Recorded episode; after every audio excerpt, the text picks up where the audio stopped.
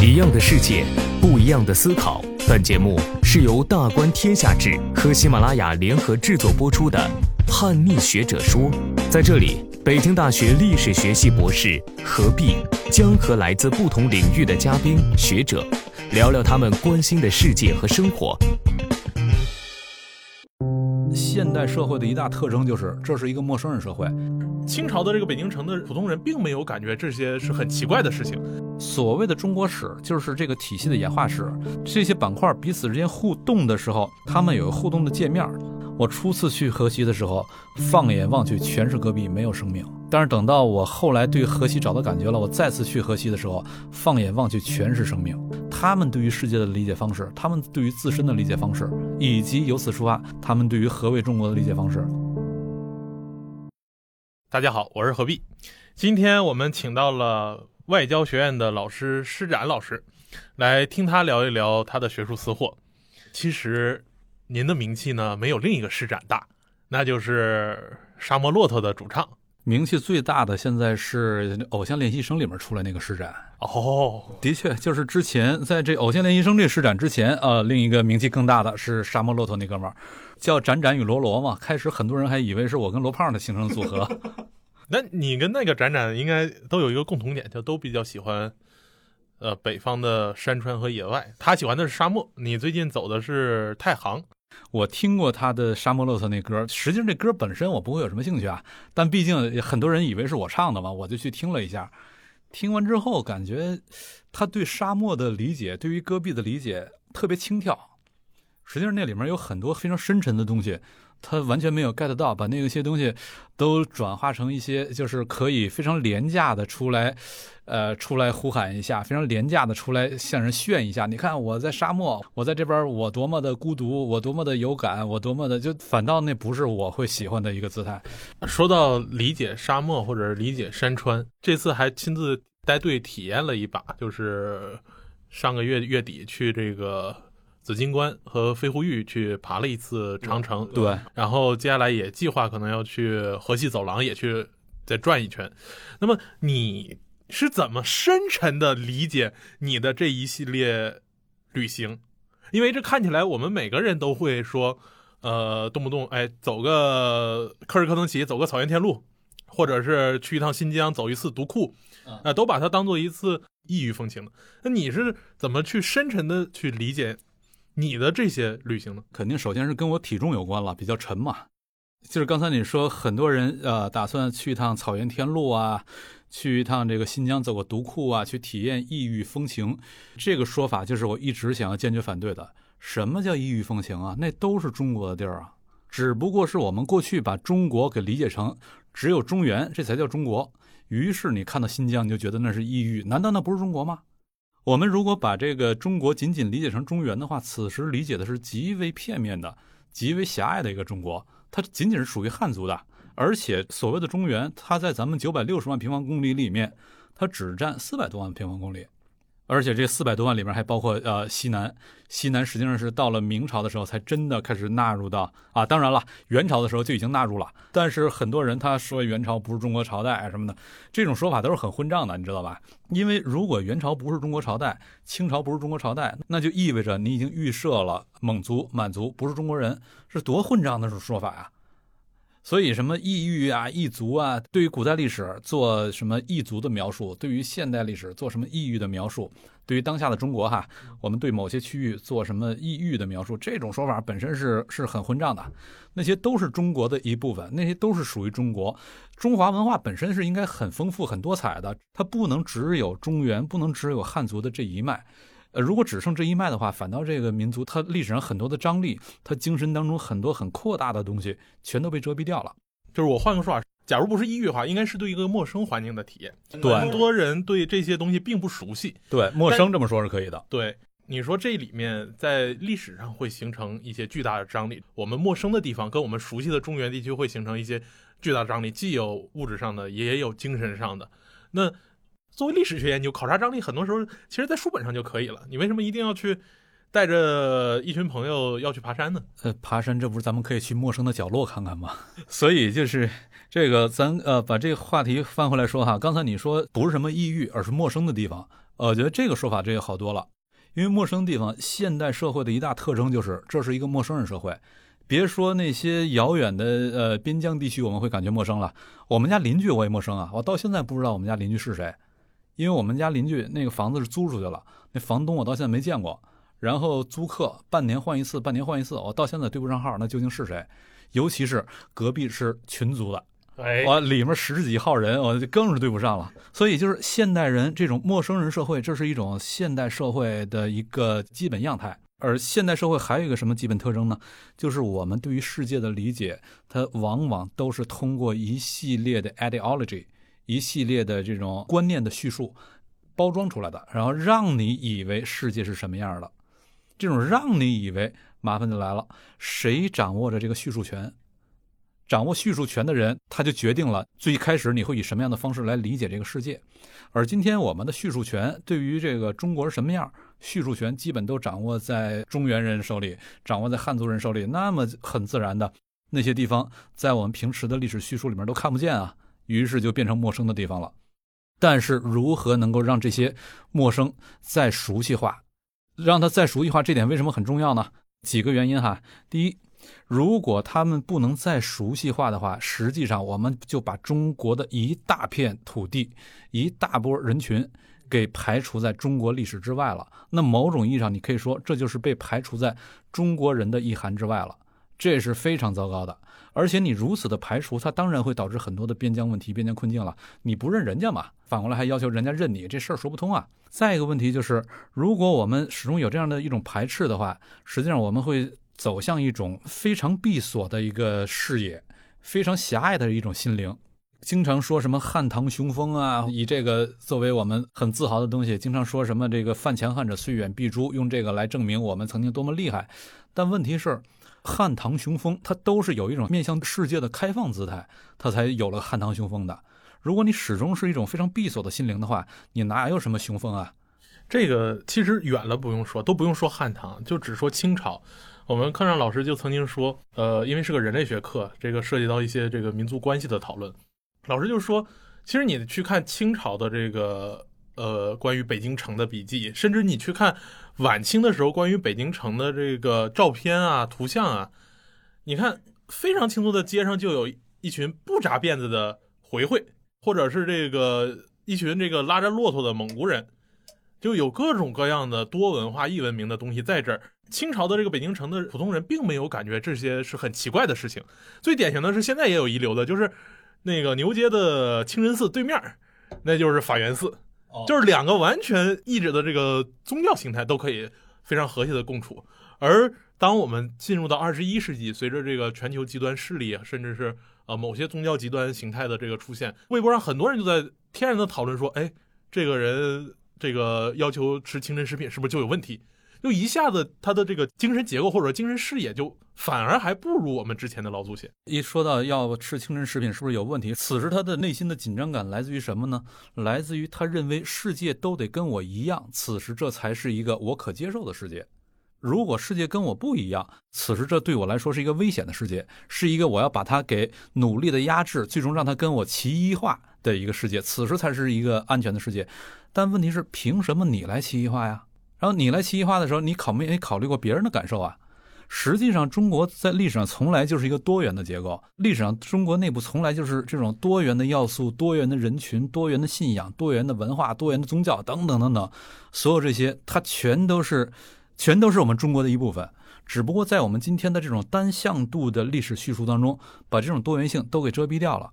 而之所以我对呃，像这次你刚才提到的，我去山西太行山的考察，以及我去去这个河西走廊做的这些考察、做的这些调研，实际上都是跟我对这种中国的多元性的观察、对多元性的思考紧密相关的。呃，原因是什么呢？就是我们看古代中国历史的话，你会发现一个特别有意思的现象，就是，呃，纯汉人王朝它的统治，它的实际有效的，咱说在当地进行民政统治哈，你得在当地，呃，能够收税，有自己的官衙等等这些，纯汉人王朝它的统治没有向北越过长城，你能打过去，但是打完之后你又必须得撤回来，你在当地守不住。那问题就来了，为什么纯汉人王朝从来过不去？实际上，我们看古代历史就会发现特别有意思的事情，就在于古代我们是拿什么来定义汉人的呢？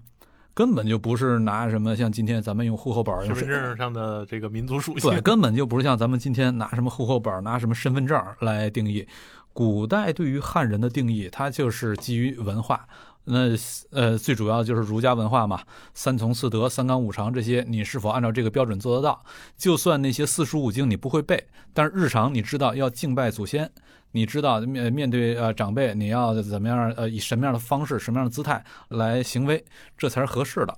这样的礼仪样态，这样的社会组织样态，它需要一种定居的生活方式，三从四德、三纲五常才能展得开。如果你是呃高度流动的，那么呃三从四德、三纲五常它所需要的那种人际关系结构就保不住了。而定居，那么在古代就农耕嘛，就当时的技术条件来说，农耕它有一个最硬的约束条件，就是降水量。如果你年降水量少于四百毫米，靠农耕作为主要生活方式，根本活不下去啊。而四百毫米等降雨线分布在哪儿？就分布在长城。实际上，这是农耕帝国在它往北能推进的最北端，在那个地方修建了长城。那肯定就是四百毫米等降雨线的位置。也就是说，那肯定是农耕能推进的最北端。那当然就是四百毫米等降雨线的位置了，就是长城。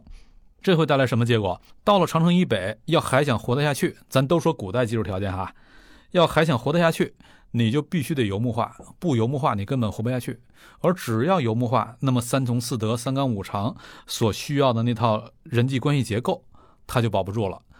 那么从文化上来说，因为你没有办法按照这种三从四德、三纲五常的儒家伦理的要求来生活了嘛，来做你日常的呃伦理实践了嘛，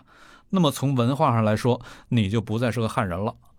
所以，我们可以说，古代汉人王朝的统治过不了长城，但是个体的汉人是可以过长城的。可是，个体的汉人过了长城之后，你就不再是汉人了，你必须得游牧化，不游牧化活不下去。最早在《史记》里面记载的这个还是《汉书》啊，中行月逃到了匈奴部落，就已经匈奴化了。对对对。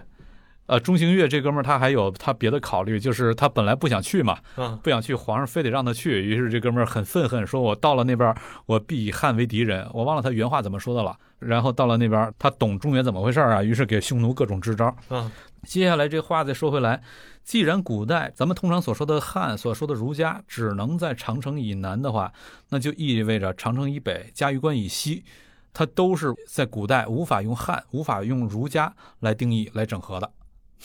所以，古代的中国它天然的就是一个多元的结构。如果我们在九百六十万平方公里这个背景下来说事儿的话，如果你只肯从这个长城以南来说事儿，那你就得接受中国只有四百多万平方公里。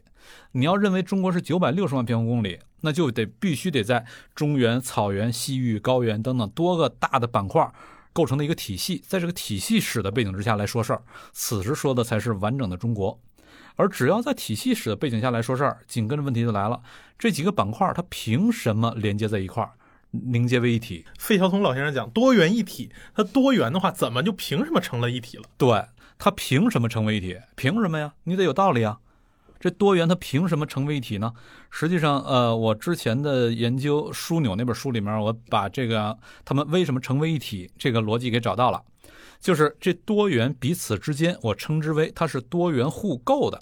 什么叫多元互构呢？这跟多元互动是截然不同哈。咱们一谈互动的话，经常会把它理解成这几个都是自在的实体，就是他们彼此之间像几个小球来回来回撞，来回磕。用马克思经典比，就一兜子土豆啊。Anyway，磕完撞完，它还是原来那个球，还是原来那土豆，嗯，它没有什么变化。但是多元互构，他们彼此之间磕磕完之后，它不再是原来那球了，两边的球全都不是原来那球了。也就是说，这多元里面。互为条件，互相塑造，互相构成。你脱离开其中一方，完全解释不了另一方。如果能够把这个逻辑找到，OK，那此时他们就是多元互构的。而因为是多元互构，那么他们天然的构成一个体系。呃，比如我在书里面啊，把那个逻辑建立起来，就是当然这都是基于它的一系列的生存约束条件了。你脱离开中原，完全解释不了草原。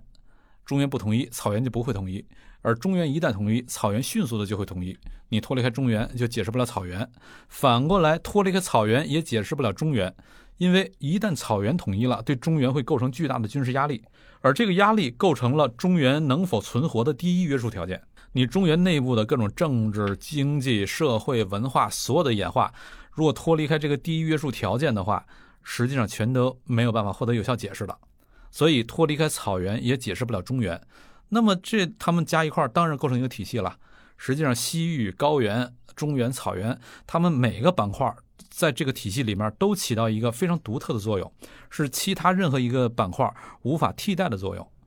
然后彼此之间互为条件，互相构造，呃，加在一块儿构成一个共生演化的大的体系。所谓的中国史，就是这个体系的演化史。这些板块彼此之间互动的时候，它们有互动的界面，实际上正是那个界面以那个界面为最重要的粘合剂，把这多元给粘合在一块儿。而这界面又也是我刚才所说的，它们彼此之间互构的时候。最重要的相互传导，对于对方的那种影响机制、塑造机制，都是通过这些界面而塑造而成的。那这些界面是哪儿？就是我们通常所说的走廊地带。从东边往西数的话，咱仅仅说北方走廊哈，实际上西南那边还有别的走廊。通常咱们所知道的辽西走廊，啊，它是把东北渔猎地区、蒙古游牧地区和华北的农耕地区给连在一块。辽西走廊，然后再往西一点，啊，长城阴山走廊。长城阴山走廊，这是构成了呃农跟牧他们彼此互动最重要的一个界面了。继续再往西就是河西走廊，河西走廊它是中国唯一的一条把中原、草原、西域、高原这几个方向全都给联系起来的一条走廊。所以我在河西走廊，我在那儿跟人聊的时候，我经常说，我说河西走廊才真正定义着什么叫中国。只要你想要讨论的是一个超越于中原之上的大中国。那么河西走廊才定义着什么叫中国，因为你通过这个才把这几个板块全都连接起来啊。呃，那么刚才你提到太行山，太阳山这也是我们刚才所说的那个广义走廊其中很有意思的一段儿您那书我也反复翻过了，呃，多元互构，讲它的呃各个板块这个互动的机制，呃这些东西呢，就是用文字来表述的话很顺，一个整体。视觉的层面上，您之前也去了很多地方。太行，呃，河西，前一阵也阴山，你也去过，对。您就在最视觉层面上、最具象的层面上，您是怎么理解这个这些板块的一些表征或者表达，或者是说，因为您去的这些地方其实也是这些呃走廊地带这些呃历史呃现场吧，就是它是历史的古现场，曾经有很多重要的事情发生过的地方。那您在。这些旅行，或者说您在这些探索或者是调研的时候，您是在怎么在具最具象、最视觉的层面上去认知你刚才所说的那一系列的复杂的互构机制或者是界面的呢？哦，这两个层面哈，一个是自上而下的视角，一个是自下而上的视角。自上而下的视角，实际上是我到了那些地方，呃，其中有些地方就是古战场了，呃，古战场或者说这种古边塞。我想要去当地看一下，它究竟是怎样的一个地理空间结构，那样的地理空间结构才有可能塑造出那样的一种，呃，政治态势和军事态势。在视觉上给你心灵最大震撼的，你去过的场景是哪一个？就印象比较深刻的一那比如，呃，高阙塞在哪里？高阙塞在巴彦淖尔，还要往西。昭君出塞之后，她是嫁给呼韩邪单于嘛？对啊，那个呼韩邪单于他的驻跸之地就在高阙塞附近，所以昭君出塞，他出的就是高阙塞，而且长期他住在高阙塞附近。而高阙塞那个地方，你去看到它那个呃高阙塞那个塞城，OK，现在大致还在啊，还有这个遗址，对，遗址还在，你能看出它那个城的结构，嗯嗯。啊，当然那也不叫城了，那就是一个那边塞的一个哨所，土围子，呃，石头垒的啊，不是简单的土的，石头垒的。呃，你能看到它的那个那些的那些形状都能看得出来。然后它背后所倚的阴山的那个山势，哇，极其那山势极其的凌厉。呃，就是你能看到那是一种一夫当关万夫莫开的一个状态，很险峻的一个山谷进去弯弯曲曲的，然后两边山非常陡峭，山上啥都没有。我是说，就是这个植被来说啥都没有。但是那个山的颜色，呃，当地应该是应该是有铁矿之类的东西。那山的颜色能看出来一种铁锈红那种颜色，然后再加上那种如此寸草不生的一个山，然后山势又极为凌厉，上面看上去那种陡峭，然后锋利的一系列的悬崖石头，那个极其的粗粝的那种状态，站在高地塞上往北看，是刚才我说的那种凌厉的山势以及极其险峻的呃一个峡谷。呃，站在高地塞上往南看，实际上往南应往更远了看，应该是巴彦淖尔那边的河套。但是在高阙塞的这个地方，你是看不到那么远的，看不到那么远，你只能看到就近的几公里、十几公里的位置，看到这个范围。而这个范围，至少现在望过去，我不知道古时候当地的气候条件什么样，现在是茫茫戈壁。一派茫茫戈壁，然后背后如此险峻的大山，而前面的戈壁是一马平川，任何阻拦都没有。你站在那种地方的时候，你再来想象古人在这种地方会什么样，甭管你是一个汉人还是一个匈奴人，你都会有不一样的感觉。尤其在高句赛，这是在巴彦淖尔了。那么巴彦淖尔这也是这个古代的时候设置的朔方郡所在地。对，朔方往东，呃，或者说巴彦淖尔往东是包头，吕布就是包头人嘛，我是包头吕布啊，这就跟石家庄赵子龙差不多。包头五原郡，我在包头，我还去看了秦长城。我去看秦长城的时候，那秦长城的遗址现在也都在，也还不错。当然，可能后人把那个石头散落了，然后后来人把它往上垒了一垒啊，但是还不错。我是从南往北，我往那长城的方向走，我体会一下汉人看到面对长城的时候什么感觉。然后我要从北往南，迎着长城长城走，我来体会一下匈奴人看到这个长城的时候是什么感觉。那个感觉非常之不一样。你汉人面对这些长城的时候，你不感觉它有多高，觉得我很容易就爬上去，我可以在这儿，呃，驻守一下。但是从匈奴人的视角，你从北往南，呃，这么走过来，匈奴人的视角来看长城的时候，你发觉怎么这么高啊？因为它那种地势的原因，从北往南走的时候，看着长城特别高，有一种特别强的压迫感。但你从南往北走的时候，就没有那种压迫感。而从北往南走的时候，你面对这种压迫感，我就想象自己是个匈奴人。我面对着长城的那种压迫感，然后长城以南那些河套地区，此前完全是我的祖先、我的父祖牧马的地方，结果我就被你们这帮家伙一通给我猛打，给我打到北边来之后，我想要去牧马，把门给我关上了。我想要和平的跟你去谈一下这个事儿，你还不跟我谈，那接下来我就只能跟你死磕了。当然，刚才说的这还是一个从上往下看的。我不是说那个呃地理方位上哈，我是说就是这个呃政治意义上从上往下的一个视角，就是我想要去看怎样的一个地势，怎样的一个空间结构，它带来了那样的一种历史逻辑，那样的一种秩序安排，政治、经济、军事一系列的空间结构是在怎样的一种啊地理空间当中形成展开的。这是一个从上往下的视角，然后我刚才又说还有一个从从下往上的视角，对，从下往上视角，从下往上视角，这个视角实际上跟你的专业比较接近了，一种人类学的视角，就是我想要去了解这些地方的人，就是说对于中原而言，尽管在在尽管我是从准边疆来的，从东北。东北是历史上就是边疆啊，但是今天是人们因为已经这汉人占绝对优势了，已经不拿它当边疆看了。呃，那么从呃，尽管我是从准边疆来的，但我长期接受的这种教育都还是一种从中原视角出发教育嘛。嗯。那么对我而言，那些呃走廊地带以及其他的真正的边疆地带，对我来说是一种陌生的地方。那我就非常想想去理解，非常想去把握、想象这些陌生地方的人。他们是怎样一种精神状态？他们是怎么理解世界的？他们是怎么看待自身的？以及他们是怎么看待中国的？怎么看待中原的？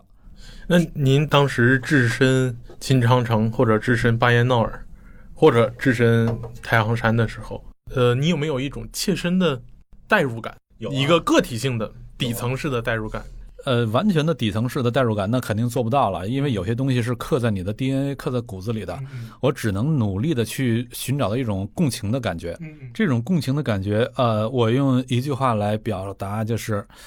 我初次去河西的时候，那边都是戈壁嘛。对。我初次去河西的时候，放眼望去全是戈壁，没有生命。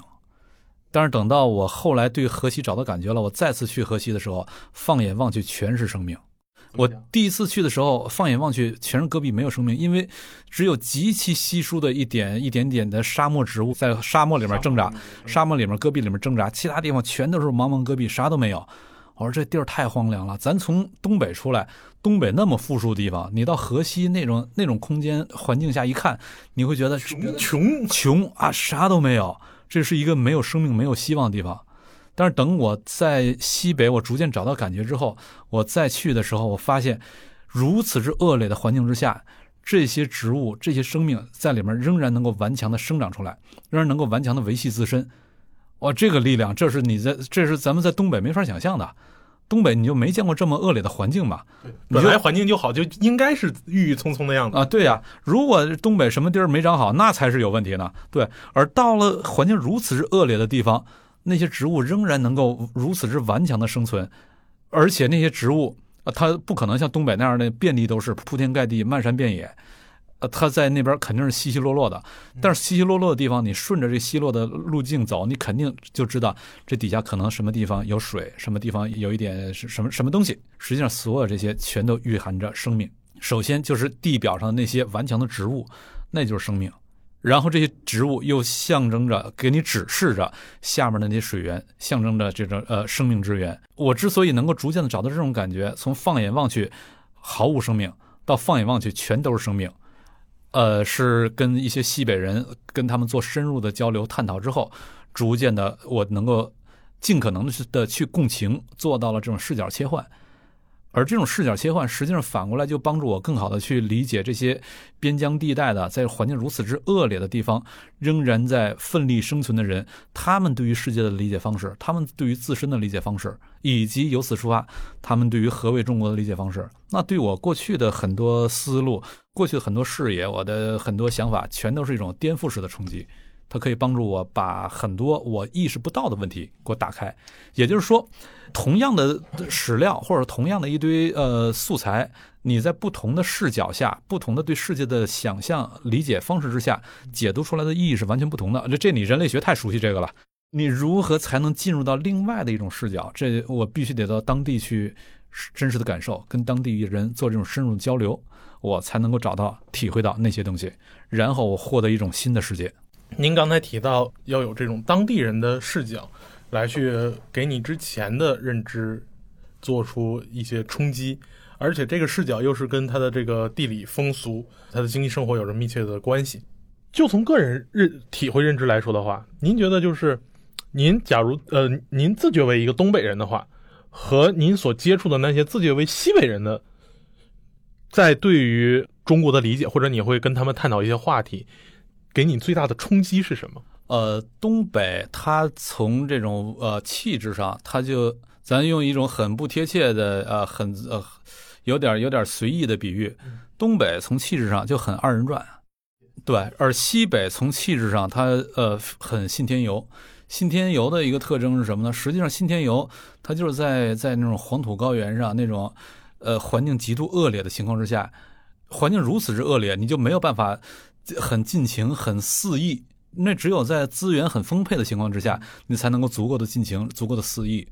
资源很匮乏情况下，你是做不到的。呃，在西北的那种处境之下，那种资源环境的约束之下，人必须是足够的节制、足够的内敛、足够的克制的。克制、隐忍，甚至呃沉默寡言当中，你却能感受到在内心最深处如此之炽烈的一种灵魂、一种心灵。这是在东北感受不到的。东北感受到的东西就是。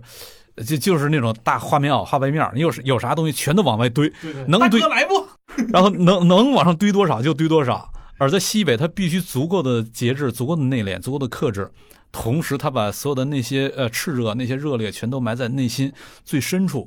然后在在一种很个人性的这种空间当中，在一个极度辽阔的呃这种处境当中，把把这些东西，呃，跟东北那种很肆意、完全不一样的方式，把它释放出来、表达出来。哎，这个东西对我的这种呃冲击、震撼是很大的。实际上，就是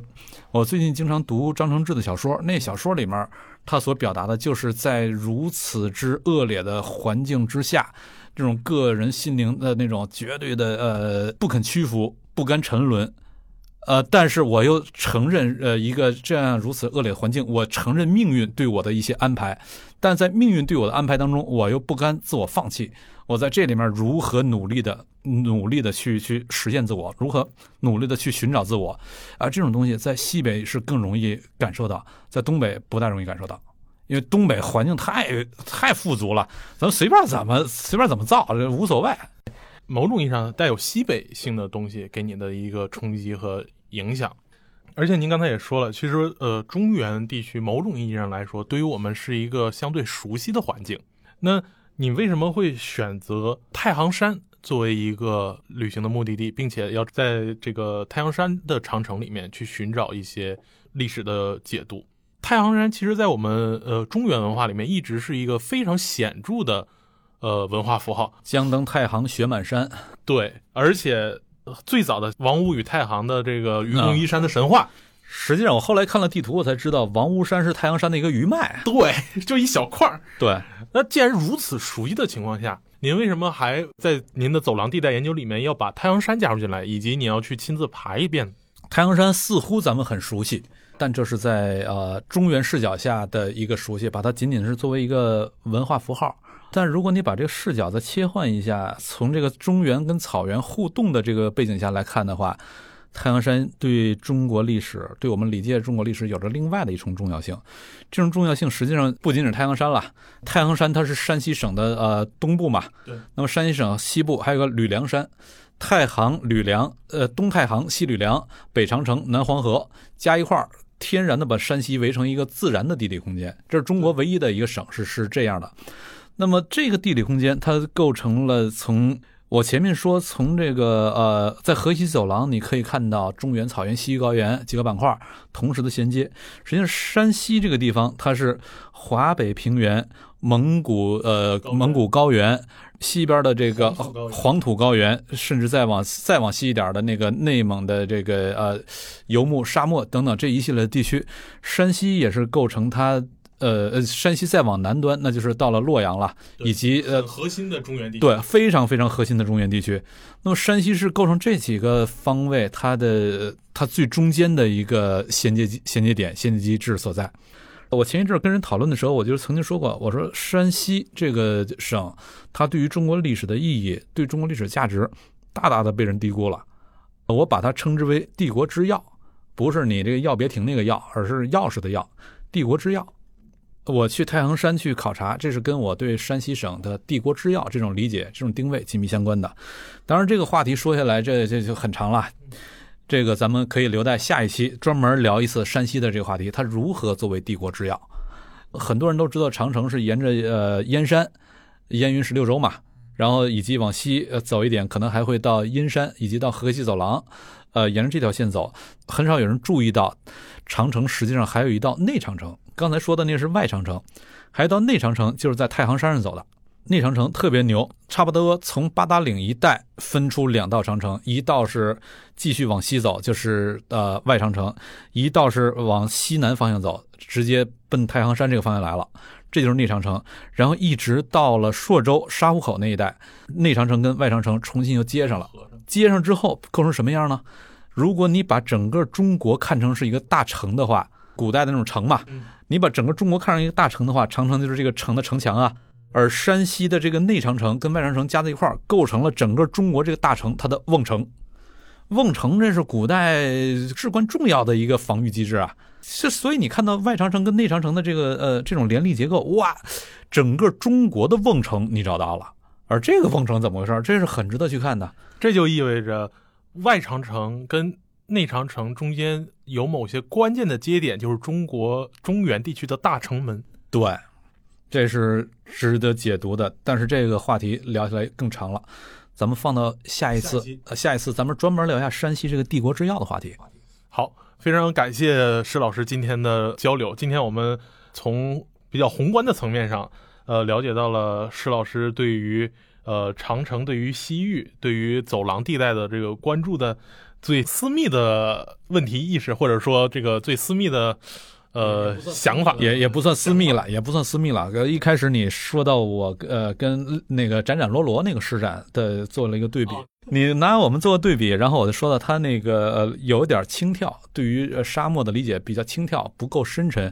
呃，实际上以前我跟我对沙漠理解跟他差不多，但是我刚才说到了西北跟东北的那种对比，在那里面是能够感受到呃大西北那个方向的一种